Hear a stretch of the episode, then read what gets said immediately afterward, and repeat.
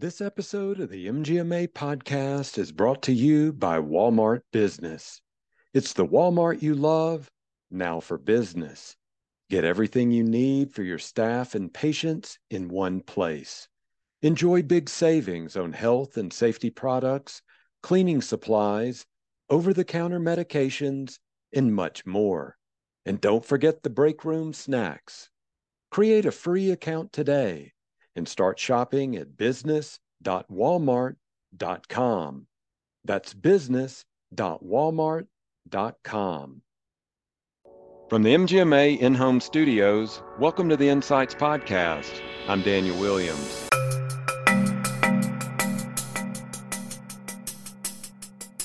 Really, right now is a great time to try new things. It's a great time to be nimble um, and be ready to pivot when things don't work. And it's okay if things don't work. We're in, we're in uncharted waters. That's Jennifer Thompson on the state of healthcare marketing in the wake of the COVID nineteen crisis. We'll hear more from Jennifer on the rise of social media, telehealth, and marketing's increasing role in patient communication. But first, a word from our sponsors. A proven payment solution for patients' out-of-pocket cost, the CareCredit Health, Wellness, and Personal Care Credit Card gives cardholders a convenient way to pay for treatments and procedures at locations in the CareCredit network. Payment flexibility is increasingly important as patients may face economic and health concerns in light of the coronavirus pandemic. With promotional financing for purchases of two hundred dollars or more, cardholders can move forward with the care they need and want today and make monthly payments over time. For healthcare providers navigating financial and operational challenges resulting from the pandemic, CareCredit can help reduce time and effort devoted to billing and collections while increasing patient satisfaction. Accepting CareCredit as a payment option is easy and quick, and you receive payment within two business days. CareCredit currently has over eleven million cardholders and is accepted in more than two hundred forty thousand locations nationwide. Learn more about how CareCredit helps providers deliver a better patient financial experience at carecredit dot com slash M G M A podcast. Are you looking to simplify your uniform program?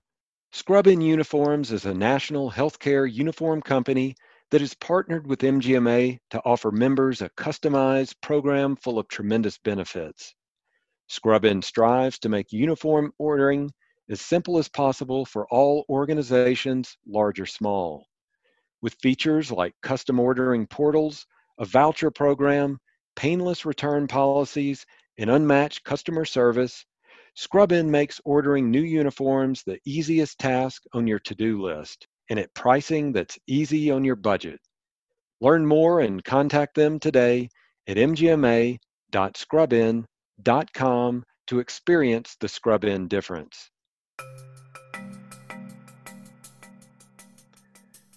Marketing your medical practice can no longer be an option. In a time and industry wholly consumed by COVID nineteen, it has to be a priority. Patients need to know how to prepare for in-person visits in today's new normal. They need to know what measures are being taken for their safety. And if available, they need to know the ins and outs of telehealth and if it's a viable alternative to the traditional trip to the office. Here today to talk about how she's helping practices amplify that messaging is Jennifer Thompson, president of Insight Marketing Group. In addition to her healthcare experience, Jennifer's led marketing efforts for startups, small businesses, and Fortune five hundred companies. Jennifer, thanks so much for joining us today. Absolutely. Thank you for having me. Now, I wanted to fill in our audience on something. We've got a pretty interesting backstory here with Jennifer. We recorded uh, an interview back in February, right before COVID nineteen pretty much shut down the economy, shut down a lot of practices. We had a great interview. We may run one day, but right now in the uh, uh, COVID nineteen environment, we're uh, going to hang on to that one. But for you, Jennifer, I wanted to just follow up with you. What's been going on these last three months or so? Uh, how have things been going with you both personally and professionally? Yeah, thanks for asking, Daniel. So personally, I'm doing just fine. Um, my team's doing just fine. We're all working from home.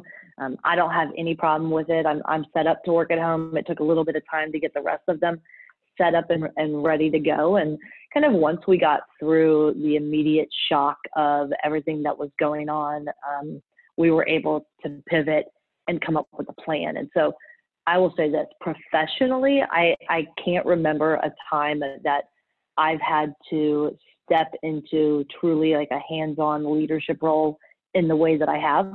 Um, I mean, we've always worked hard, but there's the days are a lot longer than they used to be, and the emotions are a lot higher. And you know, you're you're putting in all this work, and you're trying to make sure that your team's taken care of, and that everybody's mental health is good. I feel like I'm in more meetings than I've ever been in, and um, not to mention, like I don't know sometimes when I'm going to the mailbox if the checks are going to be in the mail or if we're doing all this just out of the goodness of our heart. And I think that's just the level of uncertainty that everybody's feeling. So personally, we're awesome. And professionally, it was a little rocky for a couple of days, but everybody got into a rhythm and things are just rocking and rolling now.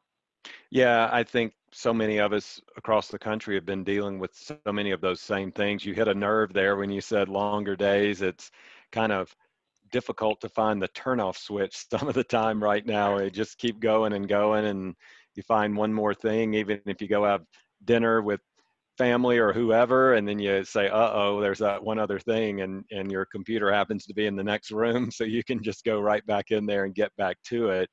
Um, I wanted to ask you, though, you were saying you've seen challenges like never before. Is it, you touched on the emotional side, is, is that really where it is, or are there some unique pain points from a marketing perspective that you haven't had to address in the past?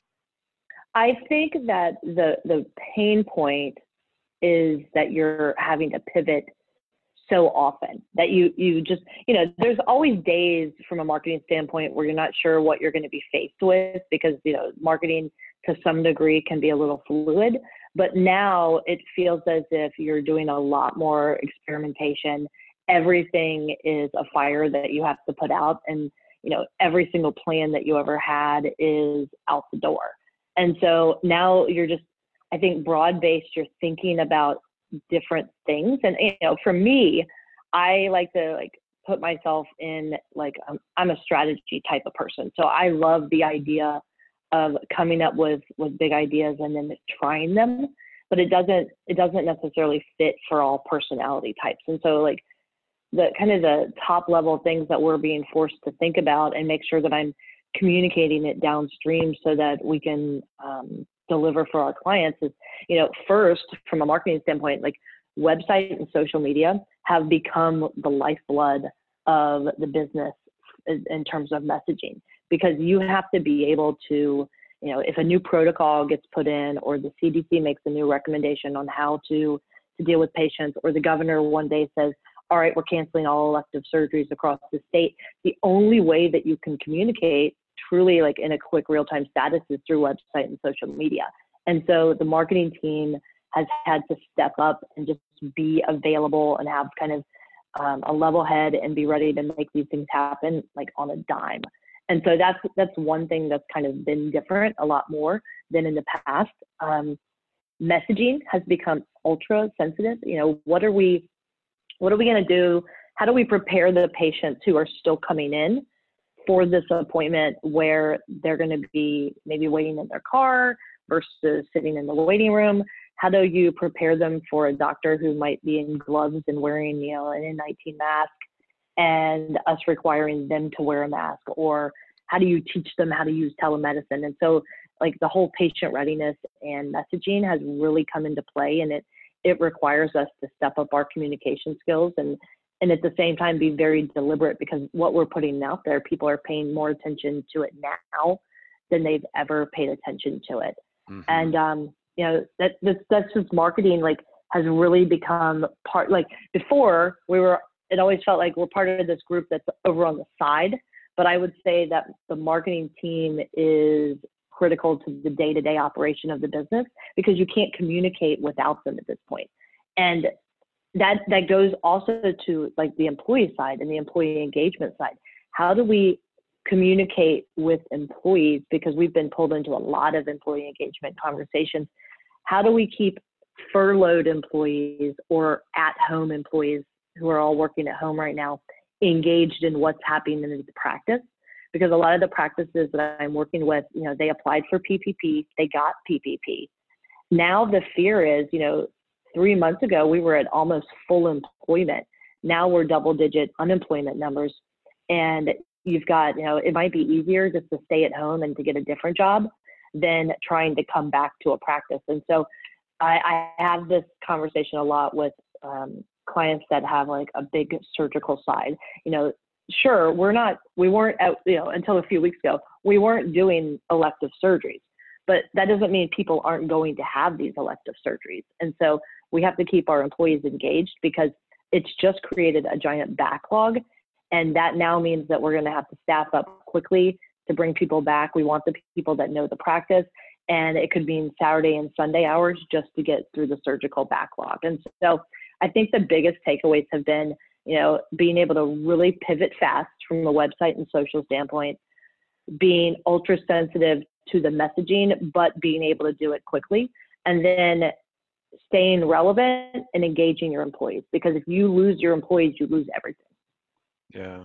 You, you said so many interesting things there. One of them that really hit me was uh, talking about the employment and unemployment rate. When we talked just a few months ago, uh, we were talking uh, historical low unemployment, going back fifty mm-hmm. years to see another time like this. Now we're talking about historically high unemployment rates. We're having to go back to the Depression uh, to find a time where there was this. It's just, this is uh, a unique situation. That's pretty much the consensus of every healthcare professional and other experts like yourself that I've talked to have, have pointed that out. You talked about the sort of the distribution model, how to connect with people out there. You talked about the things you're focusing on Uh, with practices. I wanted to just go one layer below that and talk about, what do those conversations sound like when you're, uh, I was going to say meeting with, but I mean, you are meeting with them through Zoom or however you're connecting with providers. What are those conversations sounding like where you're uh, building out the message that they need to have, uh, whether it's on a daily basis, or are you looking out a week, two weeks, a month? What is kind of that plan of action? Yeah, so the the very, so right when everything happened, the message was, we're open and this is what that means, um, which might have been closing certain offices, condensing to, you know, one, a single office. We're open for, for appointments. The appointment may not be an in-face, an in-person, it may be a telemedicine appointment. And then as soon as we saw the reopenings start happening, the message shifted. And so we, at least from my, my team's perspective, we scheduled calls with everybody. Um, 'cause, you know, sometimes you're just emailing and maybe talking to someone here and there, but we wanted to have some strategic calls to really fully understand what a kind of phase two opening looked like. And the message shifted from we're open to now we're open, and this is what it's going to look like when you come to the practice. And yeah. So now the message is all about preparing the patient for what that experience is going to be, and, you know, trying to mitigate a negative patient experience because maybe, you know, they weren't expecting to sit in their car as the waiting room, or, you know, like I said, they weren't expecting the mask, or, you know, God forbid, like from a telemedicine standpoint, They, that it's an older patient who doesn't understand how to use the technology, or, you know, in, a, in an area where the internet connection is. That all plays into what that patient experience is going to be, and just trying to prepare the patient for what any of these obstacles and challenges might that they may encounter, and then how do you get them in and, and then make it a positive experience. And so that's kind of where the messaging has been going. Yeah, thanks for filling us in on that. And you mentioned telehealth in there and telemedicine.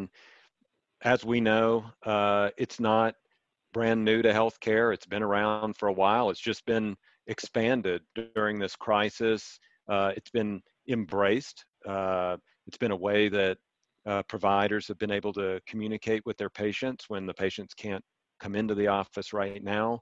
Um, how has your marketing changed as far as telehealth, telemedicine is concerned? Did you already have an action plan for that, or uh, has that evolved since the crisis began? Tell us about that. Well, no, we did not have a plan.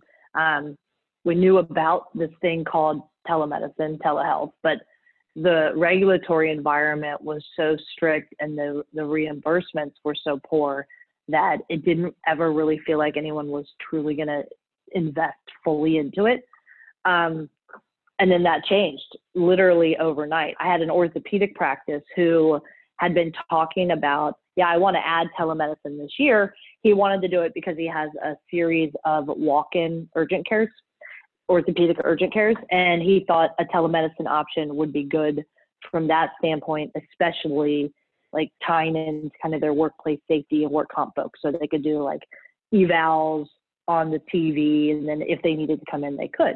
Well, that turned into from a six-month timeline to literally like a six-day timeline. And so right when all of this was going down, I um, right after we kind of all went home to work, I got the team together on a Zoom call, and I said, look, guys, you know, from a marketing standpoint, we are either going to be an essential player in this transition, or we are not going to have a business anymore. So we have to make that decision. And I will say, Daniel, I went through the recession in two thousand eight, and I had another business at that point, and um, I didn't react fast enough. And so I always have like always knew that if a recession were coming or something big was going to happen, I, I needed to make very quick decisions. And so my team pivoted immediately to kind of two sides of the equation. One side was, how do we get the practices that we work with that don't have a plan for telehealth, how do we get them up and operational within twenty-four to forty-eight hours? And so I had a couple members on my team who literally became um, subject matter experts for telemedicine overnight. And then the other side of the team went to work putting together a plan from a marketing perspective of creating a process and a template that could be copied over. And so like we could, once we had it, we could we could implement it for everybody. And so there were there were there were times where I would talk to the young man that works for me. His name is Corey. He's been with me for like fifteen years, and he would tell me these these stories of a practice administrator calling him and saying, hey, Corey, can we talk about telehealth real quick? I've got the doctors on the on a on a call. Can you jump into a Zoom? And he would jump into a Zoom, and there would be thirty doctors all trying to figure out how to integrate telehealth into their immediate practice and their clinic schedule. And we would be working that out on one side, and then we would have the process in place on the other. And so from a marketing standpoint, it was fantastic because it allowed us to become subject matter experts in a matter of a week or so in one area. And then it allowed us to get really deep into that area. And so we knew that the plan, you know, there was a series of about twenty steps from a marketing perspective. And we really had like two telehealth providers that we were working with. And so depending which track the practice would go on, we would just replicate the marketing plan and we would get it implemented really quick. And so it ended up really being, um, it was a lesson in deep diving to understand something, but it was it was also a, a real game changer for some of the practices, and it's allowed them to continue bringing in revenue and at the same time staying relevant with their patients that are out there and providing them a service. And so all in, I think it's been fantastic, and I really hope that the government um, kind of keeps the regulations loosened and that payers get on. I was very optimistic. Yesterday, I actually downloaded, there's like a one hundred eighteen page telehealth um, grant, and it's it's about three hundred million dollars that the government has agreed to um, provide as a reimbursement to providers who get on with telemedicine. And so it's it's really aimed at like rural practices and not-for-profit hospitals, and then those providing care to the indigent population. But that three hundred million dollars investment tells me that we've kind of gotten to the point of no return. And so I'm really excited for the first time ever in what telehealth is going to bring to the to the industry. Yeah, I, you said something interesting there, because uh, it really seems like patients, if you look at it from the patient perspective, patients have gotten used to it. They've overcome whatever fear or uncertainty they had with the technology. So now they're, uh, you know, indoctrinated in it. They're seeing the benefits of it, uh, the time saving, sometimes the cost saving, um, and the safety aspect of it. If you're uh, engaged in telemedicine or telehealth, you're not physically in an office with other Uh, you know, people who might be sick might get you sick. So not just with COVID, but with anything. So um, I think that is, it's going to be very difficult to sort of turn the turn the clock back on that one and, and convince patients who have grown accustomed to it to not use that anymore. So thanks for making those points on telehealth. You know, go, go ahead. Go ahead. Too. I'll add this. So like one of those, so the conversation kind of now is what's going to happen in the future. And, you know, I got some docs, surgeons in particular, who are like, well, I don't want to do these telehealth appointments. But then you've got, you know, aside from like the patient side, because I think the genie's out of the bottle and you're not getting the genie back in the bottle.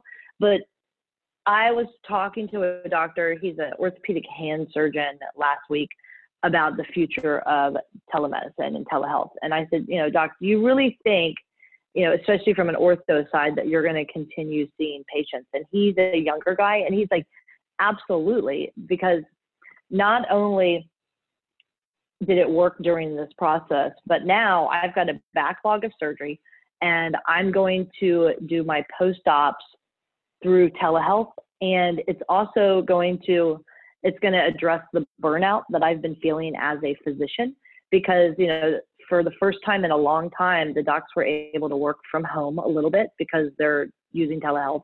They were spending a little bit more time with their family, and the schedule was a little relaxed.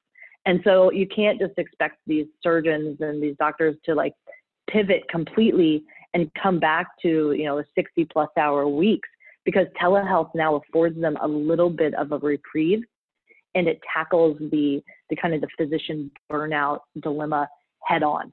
And so I think there's a lot of dynamics that are going on from a telehealth standpoint, whether it's the patient side or, you know, what's it look like from a revenue cycle management in the future, or, you know, does this help you attract younger physicians as you're, you've got some that are retiring, attract the, the next breed of physician, and will the physician expect this? Yeah. One of the other aspects about this uh, distancing and working from home that's been so important, as you already brought up, is social media. Uh, I know that you've been working with uh, clients, providers over the years uh, on their social media plans. Um, how has that changed, uh, and how has that been enhanced uh, during this crisis element and time that we've been working through? Absolutely. So I think, um, social media right now is one of your most important tools for the practice. And so I've been preaching for years that there's a difference between, oh yeah, I'm on social media versus I'm in social media. And what I mean by that is kind of the school of thought for years was that you could come up with some standard, you know, posts that you put out there, maybe, you know, this holiday, Doctor's Day, or, you know, Breast Cancer Awareness Month, or, you know, the occasional photo of something, or your blog post. And, and for a long time, that was good enough. But, you know, as social media changed and the way the algorithms changed, it just doesn't work. You have to be on social media, in social media. You have to um, do things that we refer to as like in the moment, which really requires an, a pretty intensive time commitment and, and strategy and planning to engage with your patients on a regular basis. And so practices who have been doing this and have done it right um, are reaping the rewards and the benefits right now. And those are the practices who are going to come out on this, on the other end of this, that much more successful as a result. And so I've got some some clients. Um, I've got a doctor, he's a fertility doctor, and he has a really strong audience.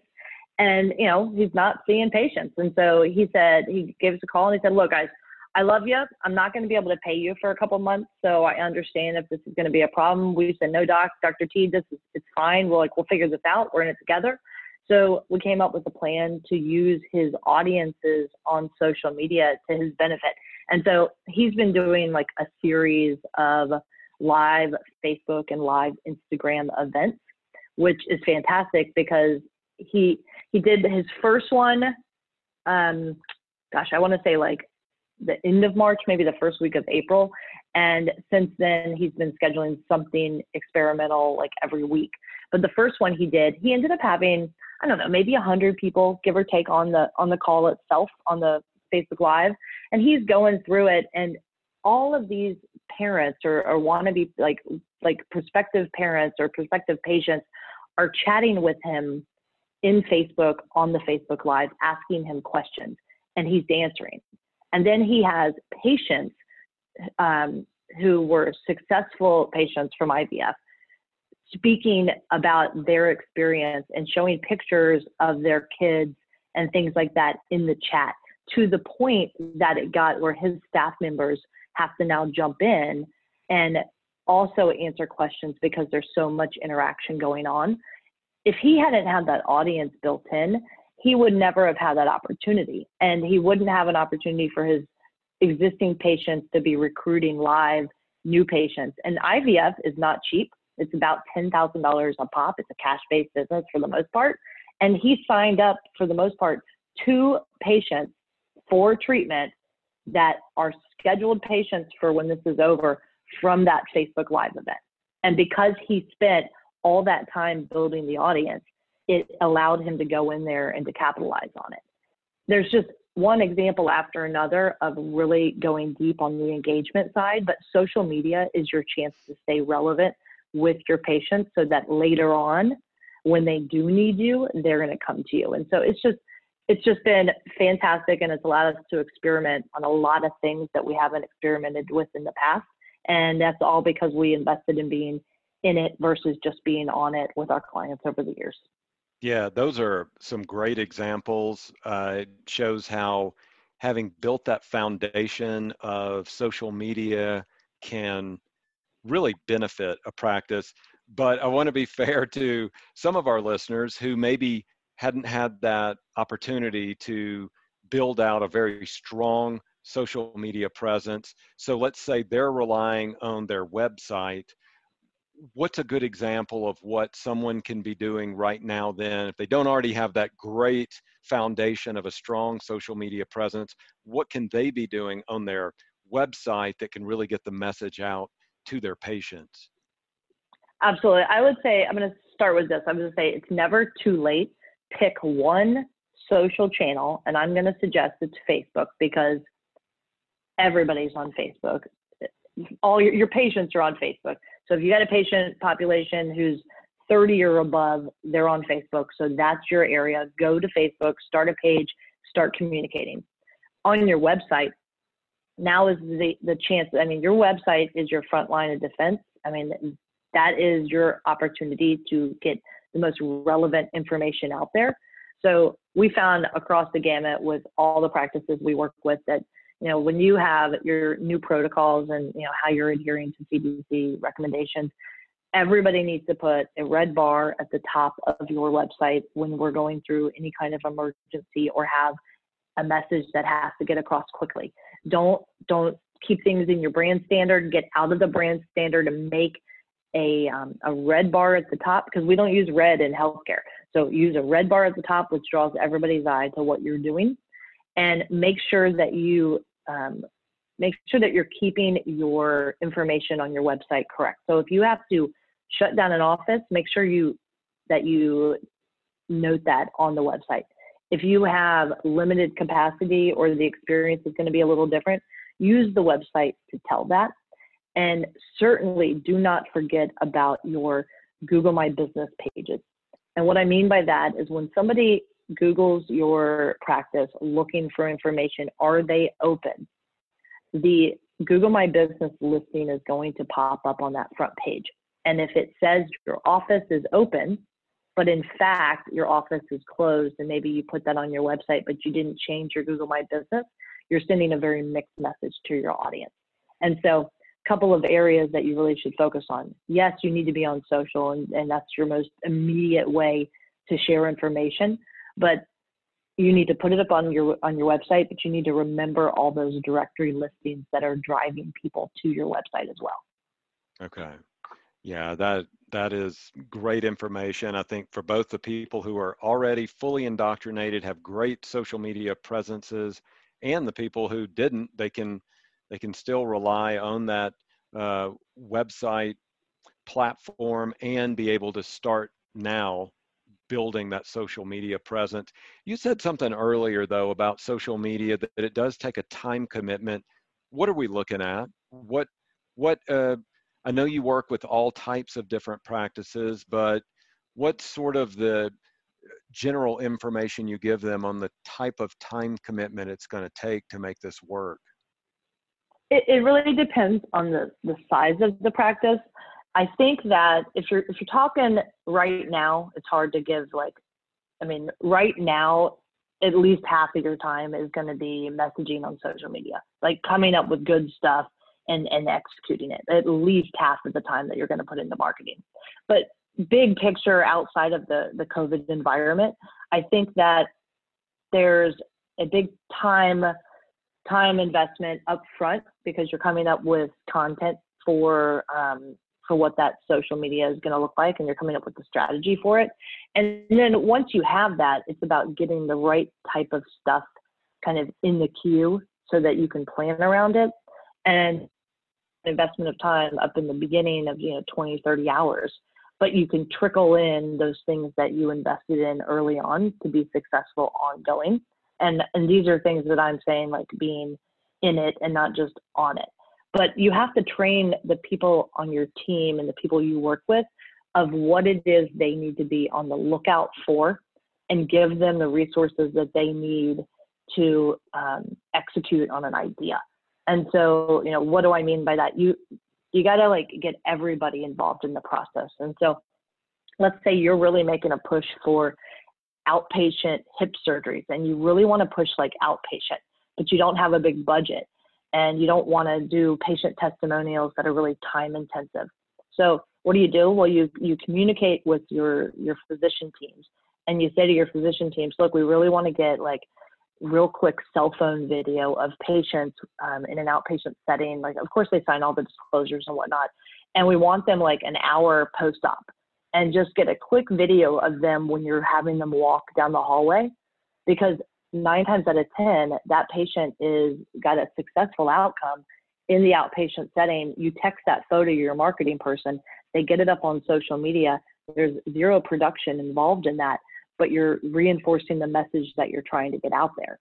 And so I think it's really, you know, there's an investment in time and energy of the strategy up front, and then making sure that your people are empowered to, to, um, to kind of be on the lookout for what is going to work, and then that they, they are able to execute it. I don't think anymore that you can just strictly outsource your social media to somebody who also does social media for like restaurants or education facilities or, you know, general small businesses.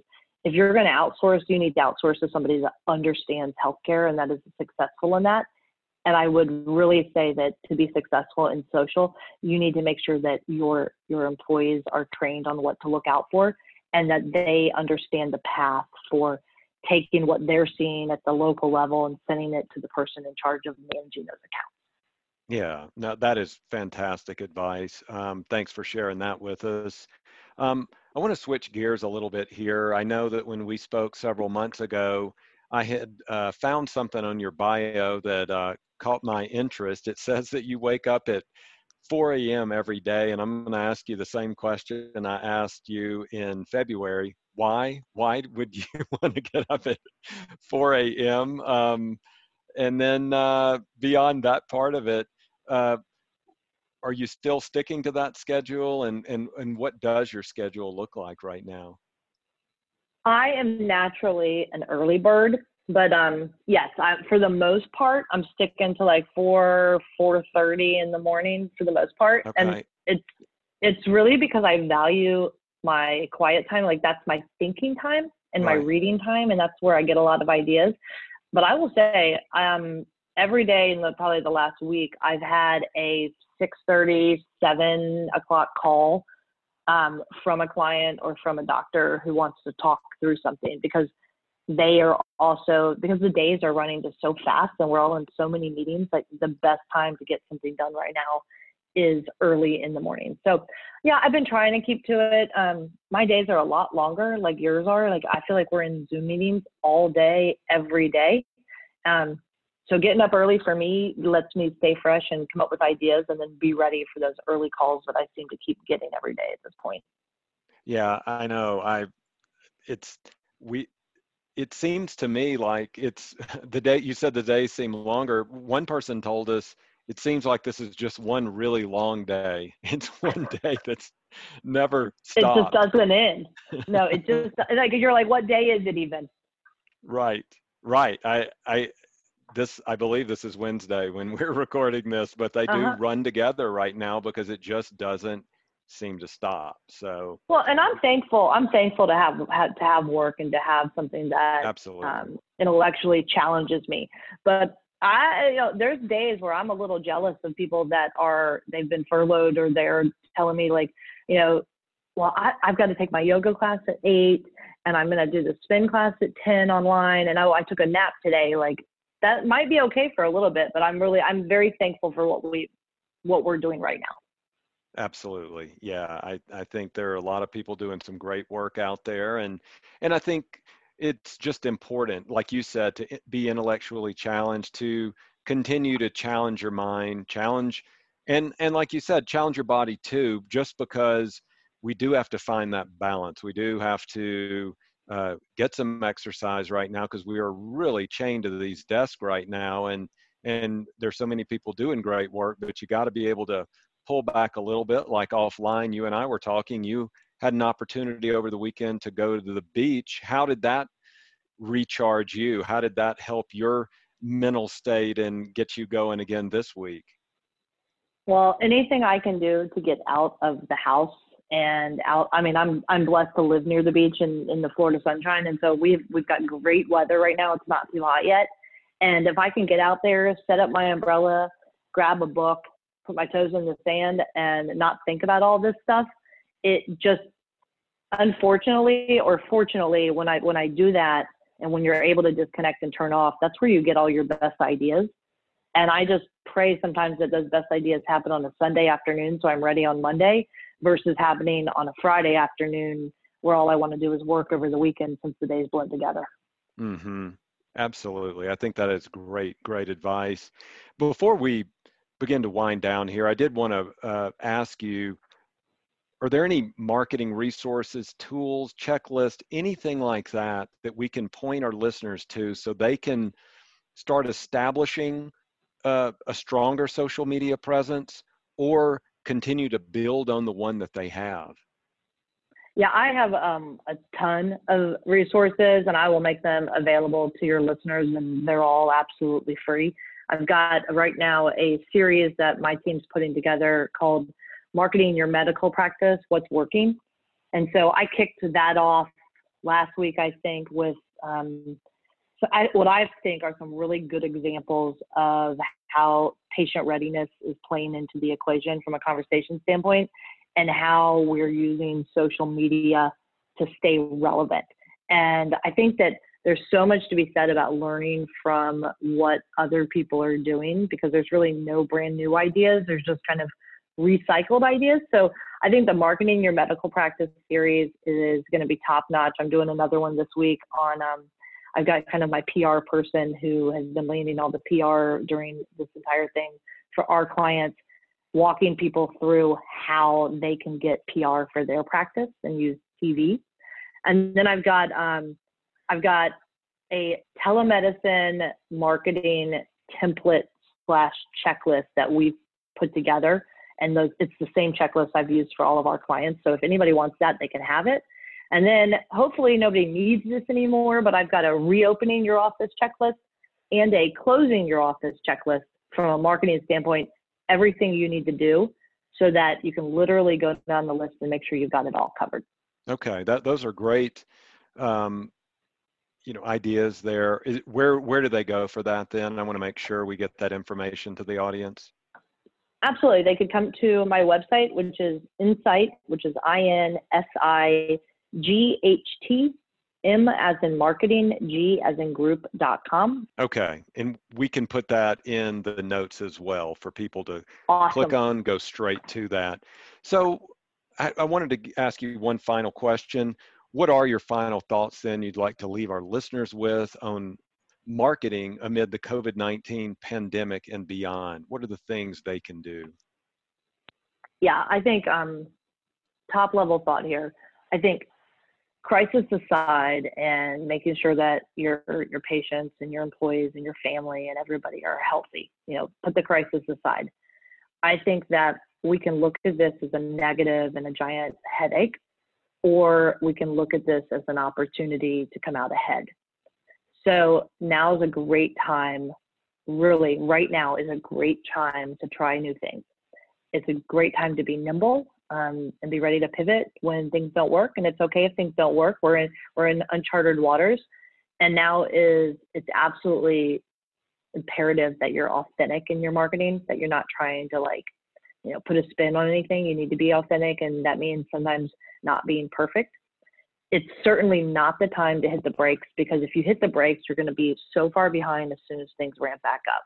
And look, I, I've been telling all my folks, you know, sure, I need to get paid, but let's let's not stress about the money right now. Um, it, at least with the practices I'm working with, it's more like we're going to be partners in this, and we're going to put our foot on the gas, and we're going to settle it all up later, because it's all going to work itself out in, in the end. And I think that's a good philosophy.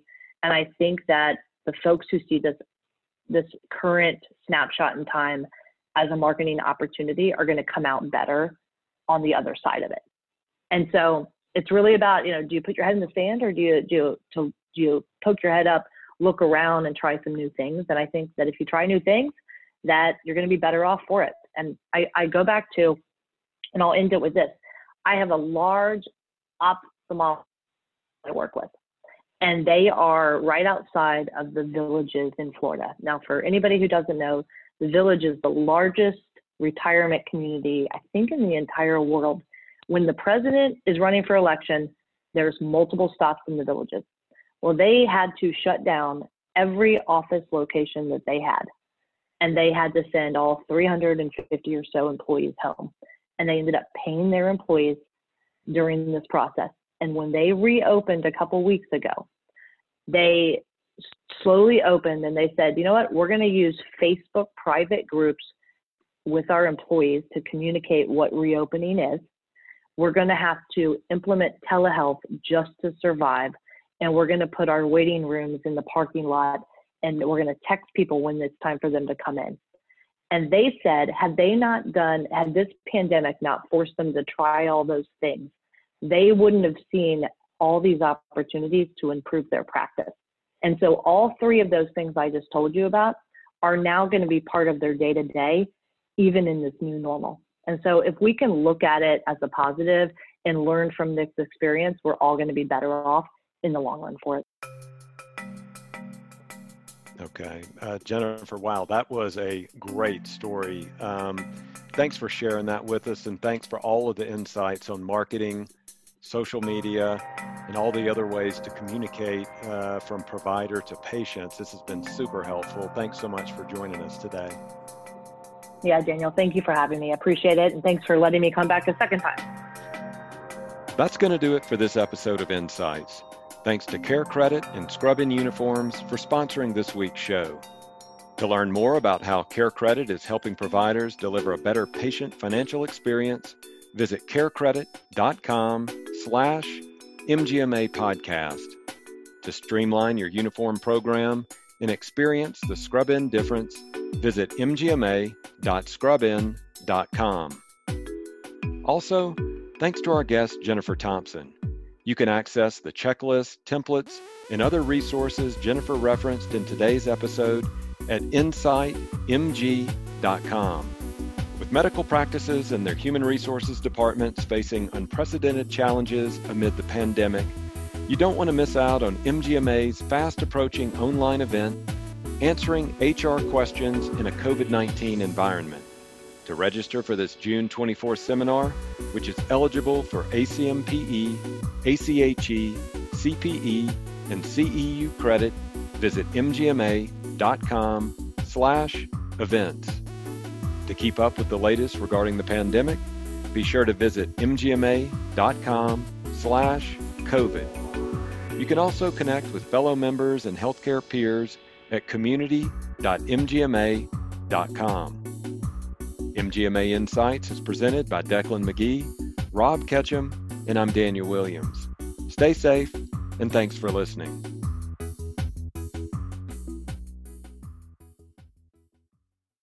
Hi, this is Declan McGee, one of the producers for the M G M A Insights podcast. If you like the work we're doing, please consider becoming an M G M A member. Learn more at m g m a dot com slash membership. Thanks. The popular buzzword we've been seeing everywhere is A I. But what we all want to know is how we can implement and use it to our advantage when it comes to improving margins, accelerating cash flow, and optimizing staff performance. There's a one-stop shop using cloud-based predictive analytics. M G M A Analytics is your A I-enabled tool that upscales technology you've already been paying for, so you can silo your disparate systems and make data-backed business decisions. Visit m g m a dot com slash analytics and see how A I can revolutionize your finances and operations. Again, visit m g m a dot com slash analytics today.